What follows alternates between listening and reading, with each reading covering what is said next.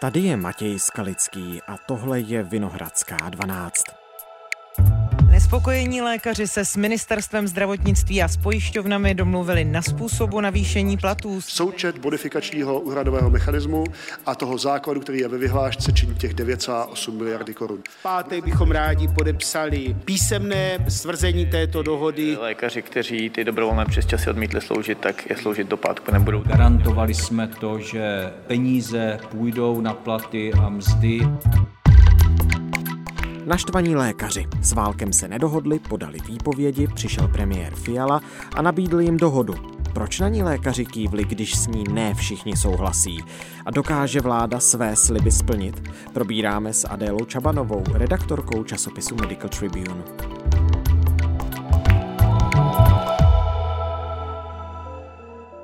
Dnes je úterý 5. prosince. Dobrý den, vítejte tady u nás ve Vinohradské 12. Dobrý den. Máte pocit, že premiér Petr Fiala z ODSky slíbil lékařům, lékařským odborům něco, co prostě nemůže splnit? Pro lékaře na tom jednání s panem premiérem bylo zásadní, že získali určitou garanci že ten eh, objem peněz určený na navýšení platů ve zdravotnictví půjde do všech nemocnic, nejenom eh, do těch, eh, pro které platí ty vládní platové tabulky. Já jsem nabídl lékařům a zdravotníkům 9,8 miliardy korun. Je to teda určitá garance, co dostali od premiéra Petra Fialy. Na navýšení platu a mest lékařů a zdravotníků na rok 2024 v rámci úhradové vyhlášky. Politická garance, eh, kterou se ukáže, jestli naplní, ale není to tak, že by mohl pan premiér napsat nějaký předpis, který opravdu jim může těm lékařům pomoci. No, premiér Fiala slíbil skoro 10 miliard korun. Slyšel jsem ale místo předsedu správní rady VZP Miroslava Kalouska, bývalého ministra politika Stop 09 a tak dále, který pro právo řekl, že to při dodržení současných zákonů není možné takhle uskutečnit. Dovolím se jenom na začátek, já to nečtu tak, to vyjádření, že by šlo do zdravotnictví o 10 miliard navíc, ale že z těch peněz, co už ve zdravotnictví jsou, půjde mm-hmm. 10 miliard eh, vysloveně na odměňování na platy a mzdy lékařů a pravděpodobně i dalších zdravotníků. V době, kdy to, co říkáte, pan Miroslav Kalousek psal, tak my všichni, co jsme na tom jednání nebyli, jsme u těch obrazovek tak si představovali, co asi je konkrétně obsahem té dohody, na jakém mechanismu se asi ti lékaři s panem premiérem domluvili. Pan Miroslav Kalousek patří mezi politiky, kteří mají jako takový přirozený respekt k těm správným procesům a proto pro něj asi ta domluva, že vláda nařídí i těm nemocnicím, které svoje zaměstnance odměňují v tom mzdovém režimu, ne podle těch vládních tabulek, takže jim nařídí nějaké platové limity, tak e, to pro něj vzbudilo nějaké obavy. A dneska už my ale víme, jak přesně, jako, jakým mechanismem to chtějí udělat. A sice, že to bude Všeobecná zdravotní pojišťovna, která v rámci dodatku ke smlouvám, které má s nemocnicemi, těm nemocnicím eh, se pokusí navrhnout nebo mm, se s nimi domluvit na tom, eh, že tam právě budou určitá pravidla odměňování v téhle smlouvě. Takže když tohle to vidím, jak to nakonec bude, tak já si myslím, že podle současných zákonů to lze, že to není něco, co by nám soudy po nějaké době schodily, i když to je v rozporu s nějakou myšlenkou nebo duchem toho systému veřejného zdravotního pojištění a systému svéprávných zdravotních pojišťoven, který tady máme. Je to eh, svým způsobem násilí na tom systému, ale nemyslím si, že by to jako nešlo udělat v hmm. rámci zákonů, které tady platí. Kdo s tím nápadem přišel? Ten požadavek těch eh, lékařů je tam od počátku, aby navýšení těch eh, základních platů šlo všude, i v těch nemocnicích, které mají platové tabulky, i v těch, které nemají platové tabulky. A byla to jedna z těch základních jako věcí, na kterých se nemohli shodnout s ministrem Válkem. Kdo přišel s tímto konkrétním řešením, nevíme, ale víme, že do té úvahy byl zahrnut eh, ředitel Všeobecné zdravotní pojišťovny pan Zdeněk Kabátek. Jestli to vysloveně z jeho hlavy vyšlo nebo nakonec s tím souhlasil, to nevíme, ale tam někde asi ta myšlenka hmm. Mm, jako má ten základ. Zaznamenal jsem slova předsedy lékařského odborového klubu Martina Engla, který v rozhovoru pro seznam zprávy označil dění minulého týdne za hnusné divadlo, těch 10 miliard korun, které teď mají jít na platy lékařů a e, dalších pracovníků ve zdravotnictví, že to je málo, že to nestačí, e, řekl Martin Engel. Tak jak to, že na tu dohodu s premiérem Fialou lékaři kývli podle vás? Je to pravda, že ti zástupci lékařů protestujících nejsou úplně stoprocentně jednotní. Oni se shodují asi ve svých požadavcích, ale ne třeba úplně v tom, jakou prioritu ten, který požadavek má. Bylo to vidět i během těch jednání, kdy obecně pan doktor Přáda z iniciativy Lékaři jsou jenom lidi byl poněkud vstřícnější, nežli třeba právě šéf lékařských odborů pan doktor Engel nebo i šéf lékařské komory pan doktor Kubek. Něco z toho vyplývá z jejich eh, přirozené povahy, něco vyplývá z určitých zkušeností, kdy lékařský odborový klub je velmi opatrný, věřit nějakým hmm. dohodám, po tom, jak oni hodnotí výsledek eh, toho někdejšího takzvaného Hegrova memoranda. Zároveň třeba tam jsou určité i osobní nesympatie mezi eh, panem ministrem Válkem a, a panem prezidentem Kupkem dlouhodobě, ale eh, taky nějaké ty rozdíly vyplývají prostě z toho, že odbory mají nějakou organizaci a těžko může příslip premiéra být pro předsedu odboru dostatečným argumentem pro členy odboru, aby uvěřili, že všechno bude v pořádku a že už nemají protestovat. Takže oni jsou trošku v jiné pozici každý.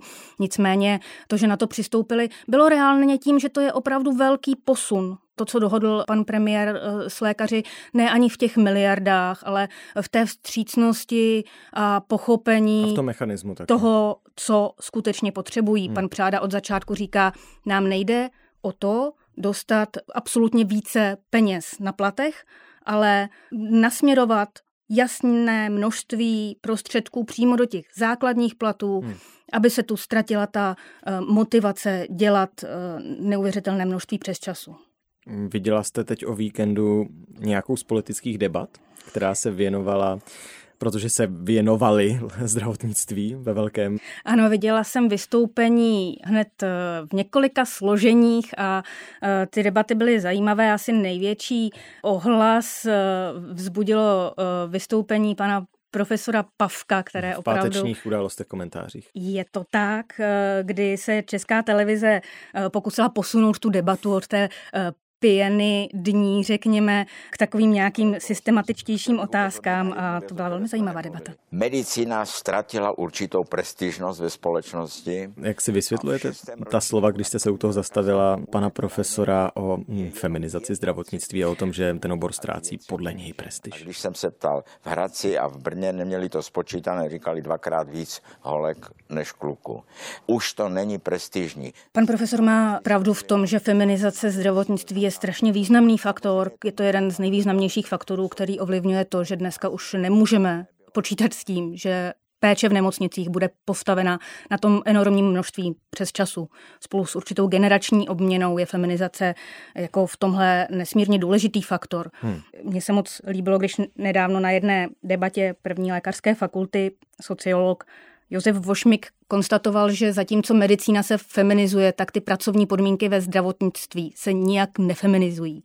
Zkrátka dneska, když si představíme typického lékaře, tak si nemůžeme představit workoholika, který žije svou prací a, a, a jeho žena mu doma dělá zázemí. Dneska, když si představíme typického lékaře, tak si představme lékařku, která, když se má cítit úspěšně, tak potřebuje mít také svoji praci sladěnou eh, s rodinou a konec konců i na muže dneska se klade ten požadavek, hmm. že pokud mají být jako eh, opravdu dobří a úspěšní, tak také se mají věnovat dětem. To je určitý generační posun. Eh, v čem s panem profesorem nesouhlasím tak v tom, že by medicína ztrácela nějakou hmm, prestiž. Hmm, hmm, hmm. Na lékařské fakulty se hlásí podstatě stejný počet eh, uchazečů, jako se hlásil třeba před deseti lety. Ani v nějakých sociologických průzkumech to nevychází, že by doktorské povolání ztrácelo na prestiži. A je přeci je jedno, pravda, zda jsou to muži nebo ženy. Je to do velké míry jedno, má to samozřejmě nějaké souvislosti a asi eh, úplně optimální by bylo, kdyby to bylo 50 na 50, jako v každém kolektivu. Myslím si, že to, jak si to někteří lékaři nebo i někteří prostě lidé, kteří o tom systému přemýšlejí, vysvětlují, že čím více peněz budou brát lékaři, tím více se bude na medicínu hlásit mužů. Myslím si, že tohle není založené na nějakých eh, důkazech nebo průzkumech a že by nás to mohlo svést na falešnou cestu, kde bychom jako se snažili genderové složení uchazečů o studium medicíny řídit tímto způsobem. Myslím, že tam těch faktorů bude víc, proč se hlásí eh, muži na jiné fakulty. Tak tohle je ten širší kontext, který mě taky zaujal a kterému se budeme určitě ještě ve Vinohradské 12 věnovat do budoucna. Co zaujalo mě nejvíc, to byl ten politický rozměr. Totiž eh, viděl jsem debatu na televizi Nová v neděli, kde byl očividně velmi spokojený minister zdravotnictví Vlastimil Válek. Já si myslím, že je to velmi dobrá dohoda. Skromně připadalo, že byl rád, že nakonec tu dohodu dojednal za něj někdo jiný. Já samozřejmě premiér může jít nad vyšší rámec, než ke kterému já mám pouvoir od vlády. A... Že u těch jednání nakonec nemusel být a že s tím nemá tolik práce na druhou stranu. Jak říkám, u té dohody on nebyl. Tak obešel ho premiér Petr Fiala? Ta jednání mezi ministrem a představiteli lékařů reálně zamrzla. Tam prostě už nebyla šance, že by se to jakkoliv, kamkoliv uh, pohlo. Mm-hmm. Ano, pan premiér mm, tohle nemá ve svojí gesci a svým způsobem svého uh, ministra obešel, ale... Není to mm, ani jeho spolustraník. Není to ani jeho spolustraník, myslím si, že ale v tomhle bodě by asi, kdyby to byl jeho spolustraník, tak by to jako vyřešil podobně. Hmm. Byl to podraz? Rozhodně to působí tak, že pan ministr Válek ve svém rezortu nezvládl něco, co potom vyřešil, nebo respektive aspoň posunul a umožnil další řešení pan premiér Fiala. Jestli tomu říkat eh, podraz, eh, jestli to někdo tak může vnímat, já si nejsem jistá, jestli, jako, jaká je ta jiná varianta. Jestli kdyby tam cítil pan premiér k někomu větší lojalitu, k nějakému jinému ministrovi, třeba ze své strany, tak jestli to mělo znamenat, že by tedy na to jednání nepřistoupil, nebo že by se nepokusil vyjednat nějaký posun v tom eh, jednání. Eh, nemyslím si to nepochybně, může být spokojený s tím, že získal nějaké politické body, získal je, pravda, na úkor eh, ministra Válka, místo předsedy konkurenční prvního strany, místo prvního místo předsedy konkurenční strany. Určitě to jsou pro pana premiéra v tomhle smyslu body navíc, ale Nemyslím si, že by eh, se méně snažil dojednat nějaký hmm. úspěch, kdyby na ministerstvu byl někdo, ke komu by se cítil třeba eh, jinak. Ne, takhle jsem to ani nemyslel. Já naprosto chápu, že jako šéf té vlády zasáhne do jednání, kde v očích lékařů mohl být pan ministr jako brzdou. Na druhou stranu si říkám, že pokud něco takového pan premiér už dojedná, proč potom pana ministra nepozve aspoň na to závěrečné jednání, protože jak teď asi pan ministr musí vypadat? No, jak pan ministr musí vypadat, to už možná, že si v tomhle uh, ohledu opravdu pan uh, premiér nedělal o tohle starosti, to s váma souhlasím. Jestli to může nějakým způsobem celkově zhoršit pozici uh, pana ministra Válka, to si na druhou stranu nemyslím. Jo. Tam ta pozice je jednoznačná, podporu ve svojí straně má neochvějnou, jak se hmm. ukázalo nedávno na sjezdu TOP 09 a takovéhle Pílce si myslím, že jeho pozici jako prvního místo předsedu prostě jedné z koaličních stran jako nijak neovlivní. Můžeme mm, se dohadovat, nakolik některá vyjádření nebo některé postupy třeba souvisí už s pomalu ale jistě se blížícími volbami do Europarlamentu. Ale jak říkám, na tom výsledku by to podle mě zase až tak moc nezměnilo, protože jako připomeňme si, že když to jednání pana premiéra Fialy s lékaři probíhalo, tak my novináři už jsme se zabývali tím, jako nakolik se omezí péče v nemocnicích kvůli tomu, že pan ministr Válek se s lékaři na žádném kompromisu nedohodl a jestli to bude omezení jenom dlouhodobě plánovaných výkonů, u kterých se nám bez tak po covidu prodloužily čekací doby, anebo jestli i může být v některých případech ohrožená akutní péče o pacienty a v téhle situaci asi by nebyl pan premiér jako asi schopen nadřadit to, jestli teda chce pana ministra zdravotnictví podržet, anebo ne. Prostě tam opravdu ten výchozí bod byl, že pan ministr měsíce a měsíce jednal se zástupci lékařů. Můžeme se bavit eh, o tom, jak kteří z těch zástupců lékařů byli ochotní se zrovna s panem ministrem Válkem jako domluvit.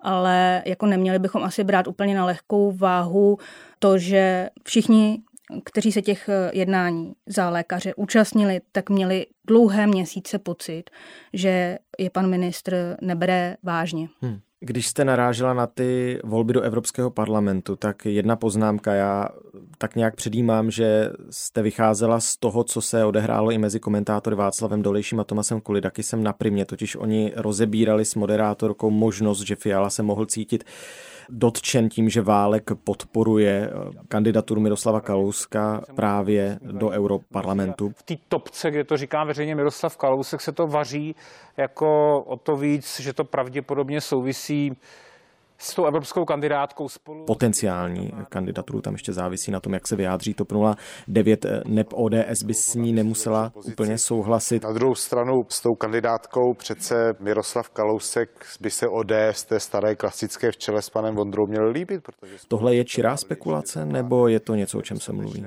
Protože mluvila jste o podpoře ministra Válka, on jí má skutečně od šéfky TOP 09 Markety Pekarové Adamové dlouhodobě, ale má podporu i premiéra Fialy? Tohle já bohužel neumím úplně rozlousknout. To, že eh, pan Kalousek usiluje o nominaci na kandidátku do Europarlamentu, určitě má jako velký ohlas uvnitř TOP 09, hmm. že tam může fungovat nějaká zpřízněnost s, s panem ministrem Válkem.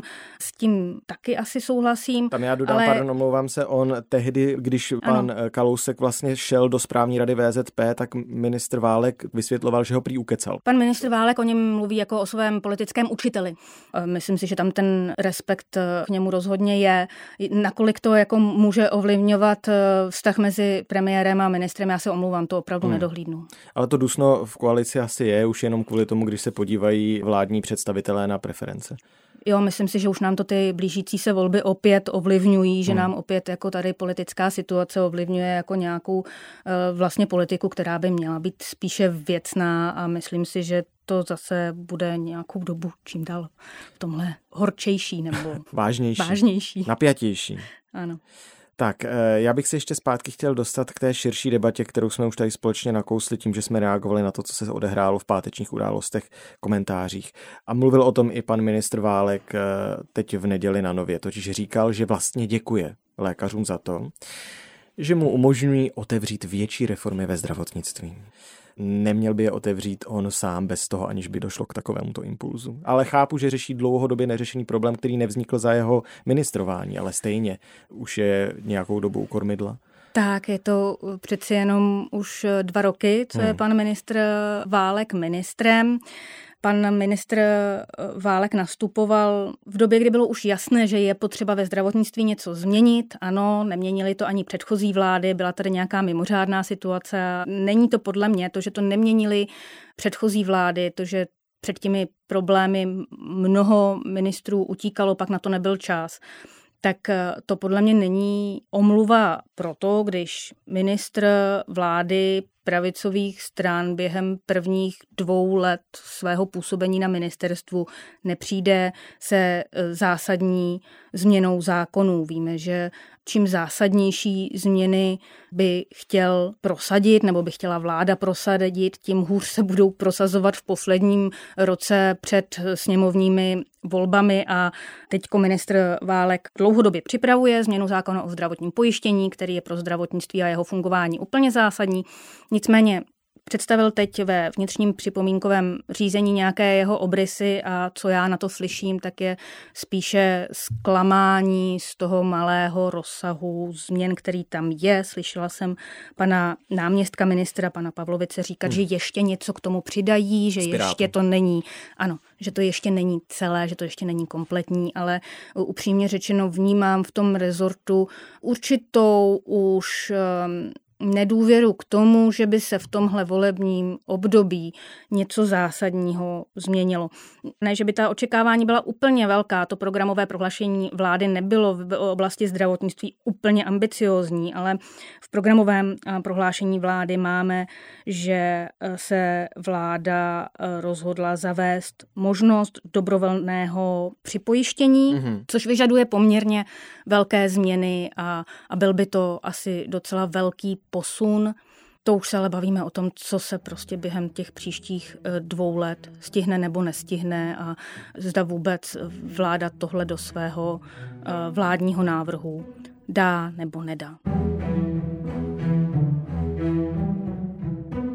Já jsem měl svoje favority, kdo je teda nejhorší minister. Hlavní důvod, proč jsem kýval na to, že jsem minister zdravotnictví, tak byl ten, abych mohl ty reformy udělat. Pan ministr Válek, nezlobte se, ale to zdravotnictví nezvládl léky, nezvládl tu komunikaci s těmi lékaři. Je domluva, že během několika dnů teď bude vypracována konkrétní dohoda. Je zhoda na tom, jakým mechanismem doputuje těch 9,8 miliardy k jednotlivým zdravotnickým zařízením, respektive k jednotlivým zaměstnancům těchto zdravotnických zařízení.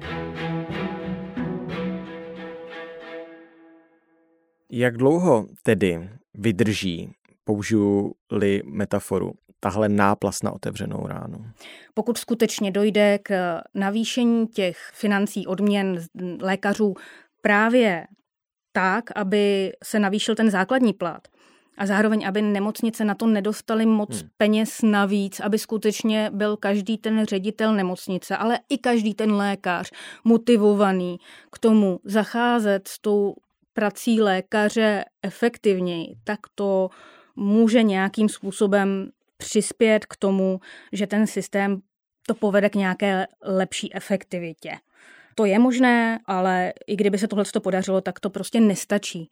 To není vyřešení těch problémů.